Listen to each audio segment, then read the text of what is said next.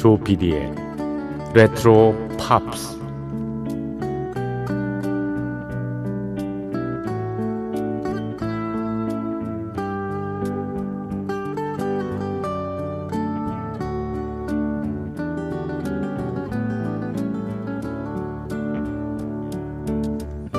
여러분 안녕하십니까? MBC 표준 FM 조피디의 레트로 팝스를 진행하고 있는 MBC 라디오의 노래하는 프로듀서 조정선이라고 합니다.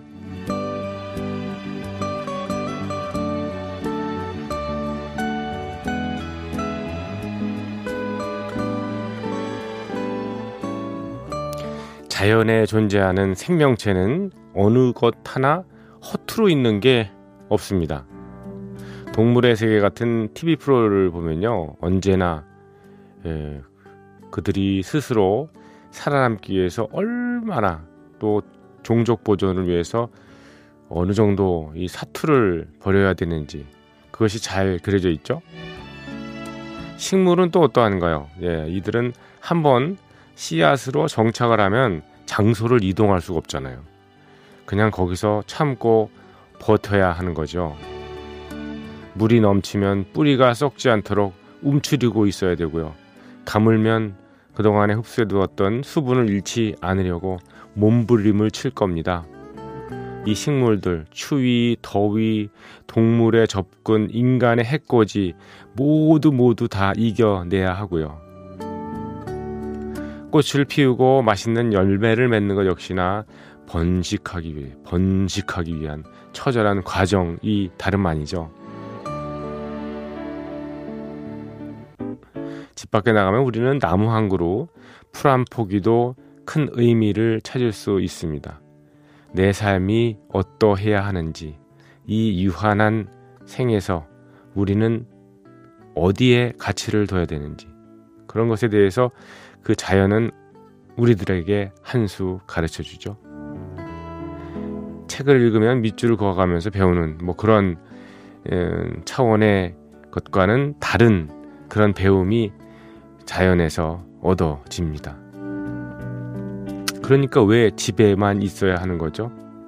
코로나 사태 때문에 집콕이 의무가 되기도 했습니다만 이제는 마스크 잘 쓰고 사람과의 거리를 유지한 채 자연을 눈으로 마음으로 받아들여야 하지 않을까 생각이 돼요.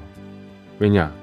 좀 지나면 이제 겨울이지 않습니까? 그래도 늦가을의 자연이 겨울보다는 배울 게 더 많거든요. 자, 조피디의 레트로 팝스 네, 시작합니다.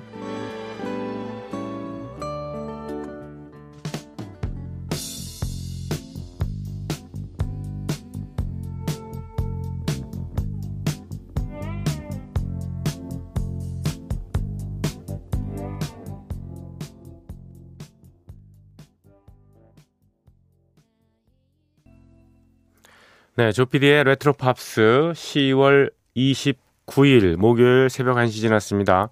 어김없이 시작했고요. 오늘 첫 곡으로 플리트우드 맥의 노래 예, Dreams를 띄워드렸습니다.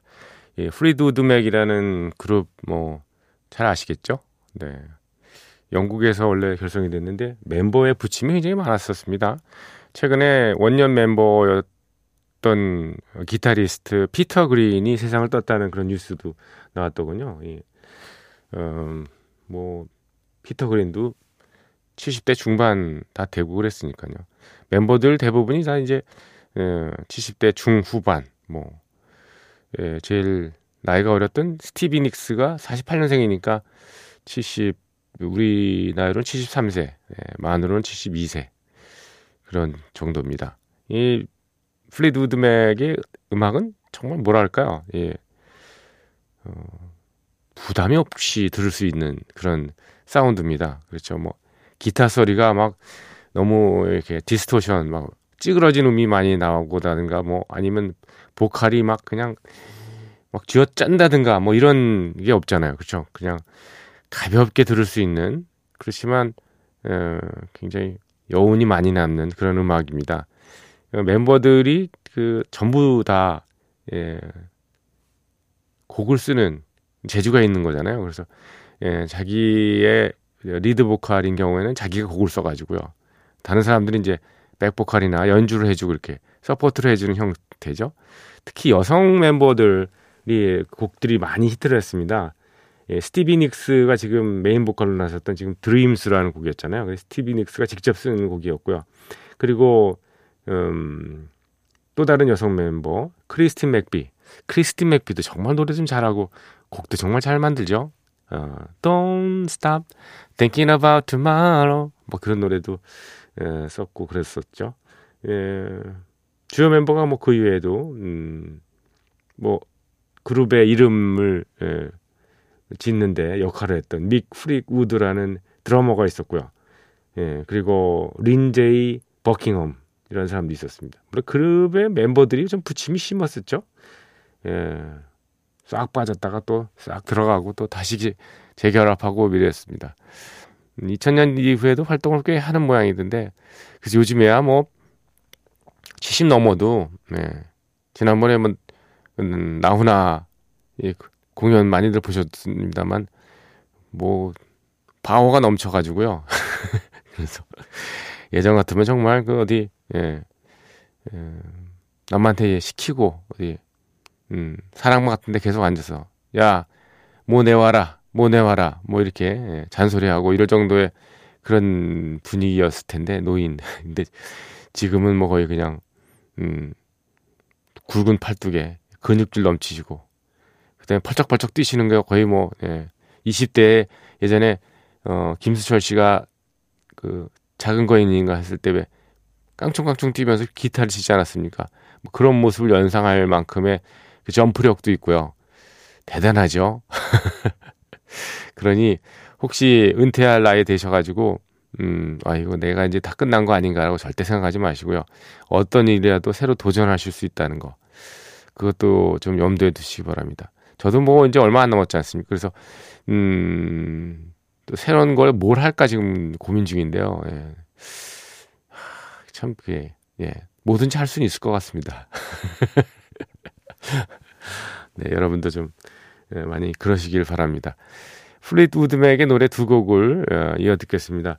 그 유명한 좀 Dreams 드, 그 영, 들으시면서, 예, 그 대표곡입니다만, 음, 플리트우드 맥의 Rumours 앨범 있잖아요. 그 Rumours 앨범에 Dreams와 함께 들어있었던 Go Your Own Way, Go Your Own Way, 너 자신의 길을 가, 뭐 이거잖아요. 그쵸? 요즘 실버 세대한테 정말 어울리는, 예, 그런 교훈적인 얘기가 아닌가 생각이 드는데, Go Your Own Way, 예, 프레드 우드맥의 노래, 그리고 이어서 Little Lies, 예, 이 작은 거짓말, 두곡 듣겠습니다.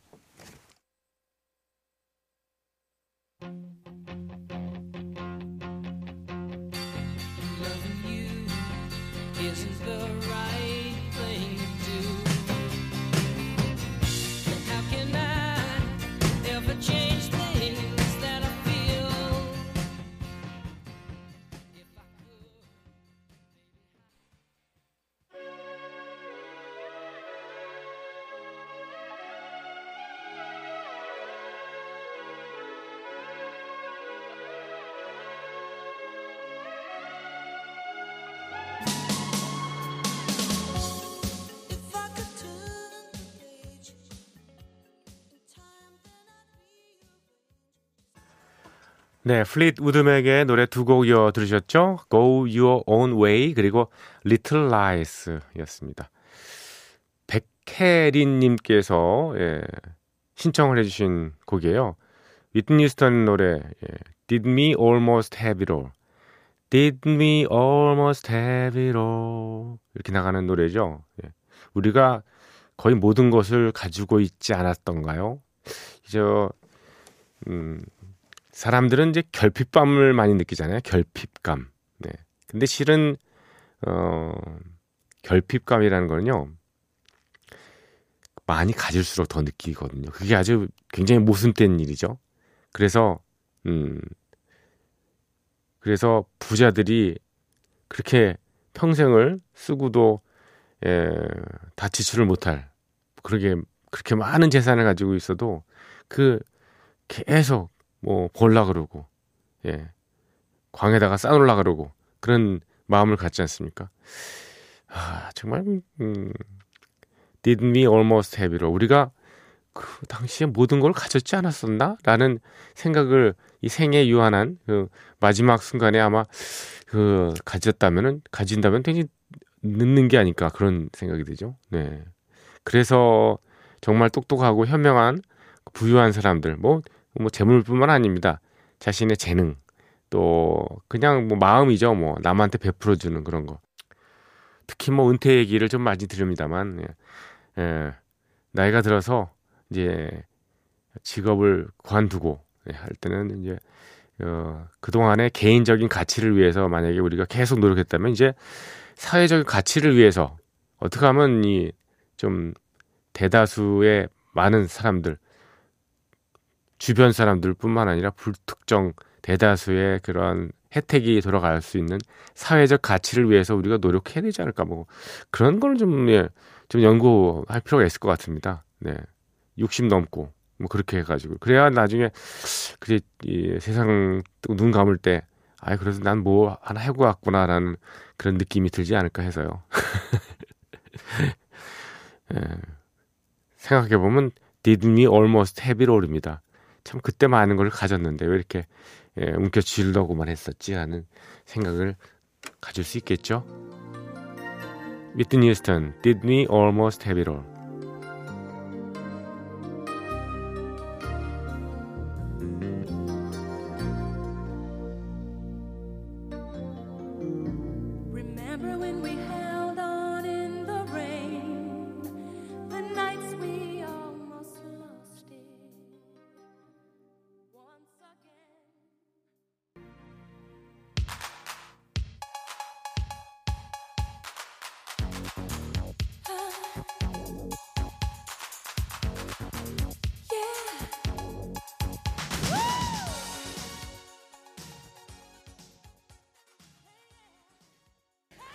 위트니 스턴의 아주 전성기에 나왔던 곡이죠. I wanna dance with somebody who loves me. 야, 참 이 곡 어, 예전에 80년대에 MBC FM의 김기덕 선배님하고 같이 비디오 쇼라는 그 행사를 했었거든요. 네. 비디오 쇼. 예, 힐튼 호텔에서. 근데 그때 그 뮤직비디오를 예, 선보였던 예. 그때는 그냥 이런 예, 컨벤션 홀 같은 데서 뮤직비디오만 이렇게 어, 상영을 해도 정말 많은 사람들이 예, 몰렸었던 기억이 납니다. 이 뮤직비디오를 소개했던 생각이 나네요. 벌써 33년 전 일입니다. 아이고야 참. 네. 오리지널과 리메이크 코너 이어드립니다. 오늘은 Que Sera Sera를 골랐습니다. 부제가 Whatever will be will be 이렇게 붙어 있는 곡이죠. Que Sera Sera 이 곡은 굉장히 오래된 음악입니다. 1956년에 알프레드 히치코크의 영화 있었습니다. 나는 비밀을 알고 있다. 원제목이 The Man Who Knew Too Much라는 그 영화의 주제곡으로 쓰였었고요. 영화에도 출연했던 도리스 데이가 불러가지고 팝차트 2위까지 올랐었는데 영화에서는 암호 일종의 암호로 이 말을 썼어요. 그러니까 Que Sera Sera 스페인어로 알고 계신 분들 많죠. 예. 실은 문법상으로는 맞지 않는다고 그럽니다. 이 노래를 작사한 그 레이 에반스라는 사람이요. 실은 어느 다른 영화의 한 장면에서 예, 바위에 새겨진 문구를 보고서 이 타이틀을 생각해냈다고 그러네요. 1954년에 나왔던 맨발의 백작 부인이 그 작품인데요. 이탈리아의 그 오래된 성 바위에 어, 게사라 사라 이렇게 돼 있었다는 거죠. 바로 이거다 하면서 제목으로 차용해서 가사를 썼는데요. 실은 이것도 요즘 쓰는 이탈리아 문법하고는 다르다네요. 한 400년 전쯤에 사용했을 거라는 그런 표현이라는 얘기죠. 음, 훈민정음 시대 한글 같은 표기였나 봅니다. 네. 어쨌거나 이 예, 작사가의 생각은 가능하면 이태리 말보다는 스페인어와 비슷하게 표현하는 것이 유리하겠다고 생각해가지고 이탈리아, 스페인어 이렇게 어, 소위 짬뽕을 한 거죠. 그래서 Que Sera Sera가 됐다는 건데요. 음, 어쨌든 사연이 많은 노래입니다. Que Sera Sera, 도리스데이의 오리지널 곡 그리고 예, 스톰 라지라는 여성 singer가 활동했던 핑크 마티니의 리메이크 버전으로 이어 듣겠습니다. When I was just a little girl, I asked my mother, what will I be? Will I be pretty? Will I be rich? When I was just a little girl, I asked my mother, what will I be? Will I be pretty? Will I be rich? Here's what she said to me.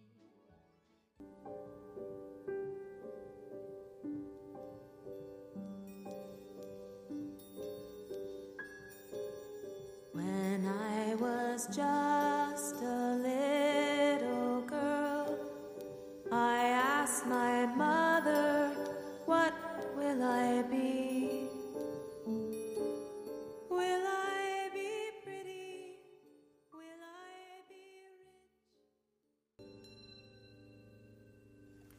도리스데이의 오리지널 곡 그리고 예, 핑크 마티니의 예, 보컬리스트죠. 예, 스톰 라지. 예, Que Sera Sera 예, 오리지널과 리메이크 코너에서 이어드렸습니다. 귀 익숙한 oldies 명곡이 화면을 가득 채웠던 영화를 음악과 함께 소개하는 영화와 영화음악 시간입니다.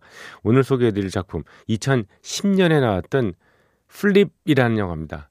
우리나라에서는 2017년에 개봉을 했습니다. 2017년에요. Flip이라는 영화 1960년대를 배경으로 해서 아이들의 통통 튀는 첫사랑을 그린 작품인데요. Flip입니다. Flip F-L-I-P-P-E-D Flipped가 원 제목인데요. Flip이란 말은 뒤집힌다는 뜻이에요. 이렇게 뒤집어진다는 얘기예요. 영화의 장면이 계속 뒤집어지듯이 전환되면서 남자아이하고 여자아이의 시점이 엎치락뒤치락 하면서 이렇게 진행이 되거든요. 영화는 브라이스라는 소년이요. 줄린의 집 건너편으로 이사 온 첫날 시작됩니다. 줄린은 이때 초등학교 2학년인데 당돌하죠. 브라이스를 짝으로 점찍고 이 애정 공세를 막 펼치는데요. 예, 그렇지만 소심했던 이 남자애 브라이스 그걸 탐탁하게 여기질 않죠. 예. 어떻게 진행이 될까요? 브라이스와 줄리의 이 첫사랑 이야기. 예, 커티스 리의 Pretty Little Angel Eyes 먼저 듣고요.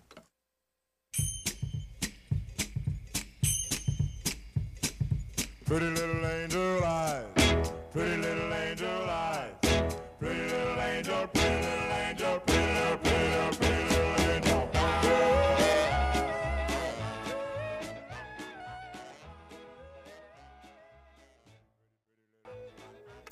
이쁘고 작은 천사의 눈 Pretty Little Angel Eyes 커티스 리의 노래였어요. 1961년에 나왔던 곡입니다.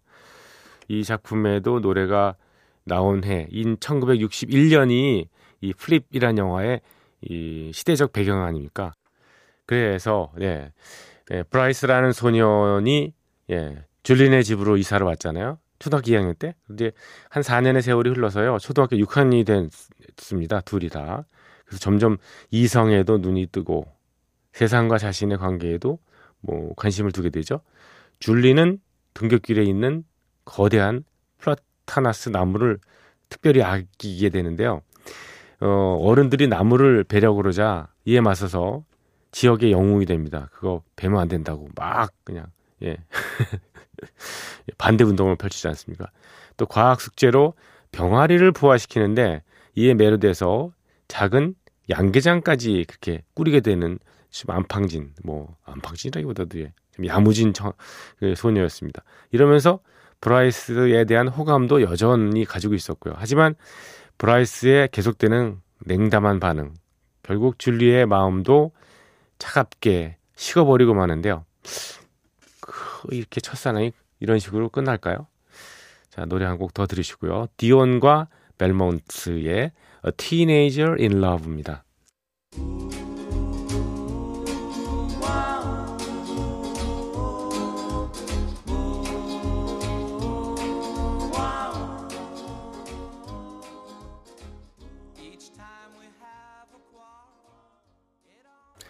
Teenager in Love, 디온과 벨몬트의 예, 노래였습니다. 이 곡은 1959년에 나온 곡이에요. 나중에 뭐 레게의 예, 선구 선두주자였던 예, 밥 말리나 또 루 크리스티, 또 사이먼 앤 가펑클 같은 사람들이 리메이크를 하게 됐었는데요. 귀 익숙한 멜로디죠. 영화로 돌아가세요. 이 Flip의 두 여 주인공, 예, 어린아이입니다만 점점 사이가 멀어지게 되는데요. 이번에는 이 브라이스 소년이 줄리에게 다시 이제 끌리게 되는 거예요, 갑자기. 이성의 눈을 뜨는 거죠. 남자들은 좀 늦게 하지 않습니까? 그래서 어, 그 사이에 이제 성숙해진 건데요. 이성으로 보이기 시작한 거죠. 이제 관심이 없을 때야 혹 무례한 행동을 하거나 말실수를 해도 묵묵히 지나쳤던 브라이스였지만은 이제는 달라진 겁니다. 이쪽에서 애가 탄 거죠. 어, 이렇게 미안하다, 고맙다 이렇게 얘기하고 하면서 둘은 언제 그랬냐는 듯이 더 가까워지게 되는데요. 그래서 뭐 영화의 스토리야 그냥 풋풋한 예, 첫사랑 얘기이긴 합니다만 어, 배경에 흘렀던 1960년을 중심으로 해서 히트했던 그 곡들이 있잖아요. 그 곡들이 그렇게 예, 정감 있게 느껴졌던 바로 그 영화입니다. 예. Flip.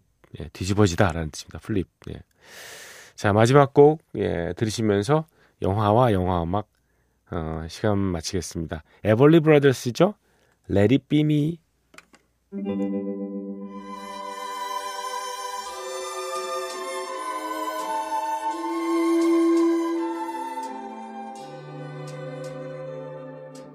I